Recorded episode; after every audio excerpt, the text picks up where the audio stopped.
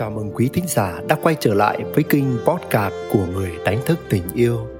Tôi đang hiện diện ở đây với rung động của yêu thương và lòng biết ơn. Tôi mở rộng trái tim mình qua những lời chia sẻ sau đây và sẵn sàng mở ra những kết nối với quý bạn. Chúc quý bạn có những phút giây thư giãn, nhẹ nhàng và đi vào dòng chảy của chính mình. Hôn nhân nên như một đứa trẻ, chứ đừng trẻ con tham gia vào các group chủ đề hôn nhân. Dần dần, tôi kết bạn với khá nhiều anh chị em thành viên. Khi đủ thân thiết với nhau, có vài người tâm sự với tôi rằng, trước đây, họ thấy hôn nhân rất đơn giản, thuận lợi, dễ dàng, dễ hiểu. Rồi từ khi tham gia các nhóm về hôn nhân và hạnh phúc gia đình, họ lại cảm thấy phức tạp dối bời và mọi thứ cứ như vượt khỏi tầm tay. Có vài người đặt câu hỏi cho tôi, bây giờ tôi phải làm gì đây? Tôi cũng từng rơi vào tình trạng đó. Trước đây, tôi tìm học rất nhiều lớp học về hôn nhân gia đình với mong muốn nâng cấp cuộc hôn nhân của mình.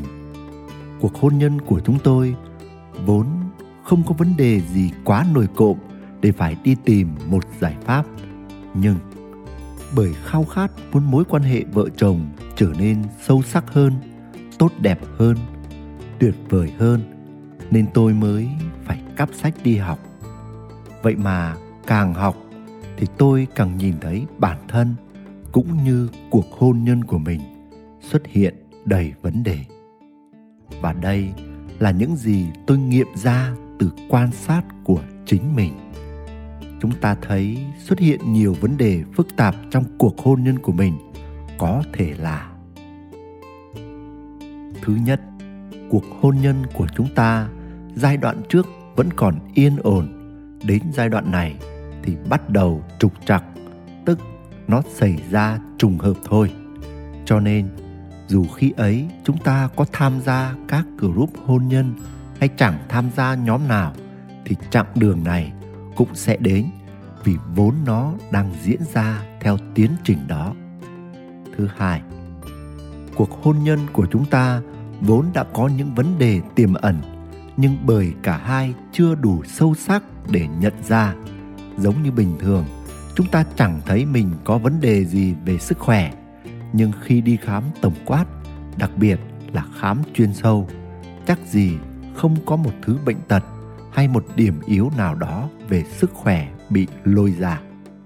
Thứ ba, có thể khi chúng ta tiếp cận với những kiến thức mới mà chưa kịp thấu hiểu sâu sắc hay chưa qua trải nghiệm, chúng ta dễ bị rơi vào tình trạng tự huyễn hoặc, tự dán những cái nhãn tiêu cực trở nên khắt khe hoặc rất dễ phức tạp hóa các vấn đề của bản thân và của mối quan hệ hôn nhân hãy nhớ rằng, chúng ta sinh ra là một đứa trẻ. Đứa trẻ ấy vô tư, hồn nhiên, yêu đời, trong sáng, giản đơn. Đứa trẻ ấy hứng thú khám phá mọi điều trong cuộc sống và thưởng thức cuộc sống từng giây, từng phút. Và rồi, dần dần, nó lớn lên và nó bắt đầu cảm thấy cuộc sống dần dần phức tạp. Càng sống nó càng thấy nhiều vấn đề phát sinh và nó liên tục rơi vào khủng hoảng, xét cho cùng. Đó là tiến trình phát triển tự nhiên và khủng hoảng là để vượt qua và trưởng thành hơn. Nhưng lại có những người không thể vượt qua được khủng hoảng và cứ thế lún sâu vào bế tắc. Và cũng có những người vượt qua khủng hoảng đó để lại trở về trong yên bình trong tươi sáng, hồn nhiên và yêu cuộc sống như một đứa trẻ. Cuộc hôn nhân cũng thế. Chúng ta đi những bước đầu tiên trong niềm hạnh phúc, cho đến lúc trưởng thành hơn, chín chắn hơn, chúng ta hiểu biết và nhận diện mình rõ hơn. Và đây là lúc chúng ta rơi vào trạng thái khủng hoảng vì thấy trông chênh và thấy khập khiễng giữa nhận thức của mình với thực tế của mối quan hệ lúc này, không phải chúng ta trốn tránh hay ước mình không nhìn thấy vấn đề, bởi vấn đề nó đã đến với ta rồi. Nhưng chúng ta nên là đối diện với nó như thể chúng ta phải lớn lên, chúng ta phải trở thành người lớn, chúng ta phải trưởng thành về nhiều mặt.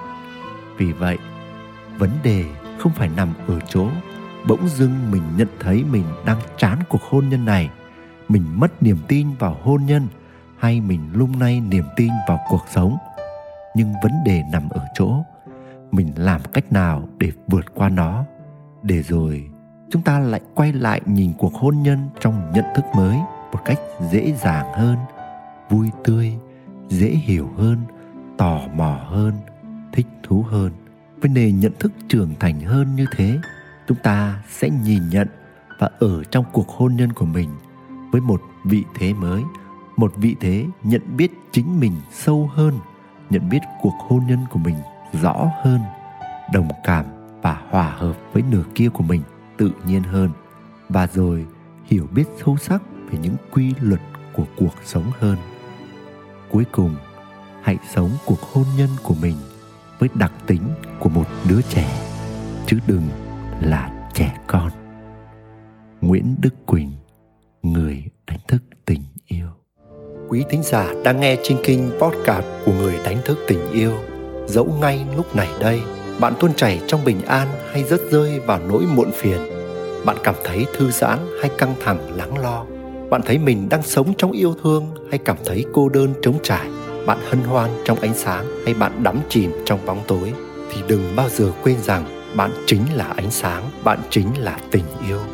Nếu có lạc bước khỏi chính mình hãy biết rằng bạn luôn có thể quay lại ngay ở đây và bây giờ. Và nếu bạn thấy mình có những trải nghiệm cộng hưởng với chủ đề này, hãy để lại những chia sẻ của bạn dưới đây. Cảm ơn quý bạn đã lắng nghe và tương tác. Xin gửi đến quý bạn muôn vàn phúc lành và tình yêu.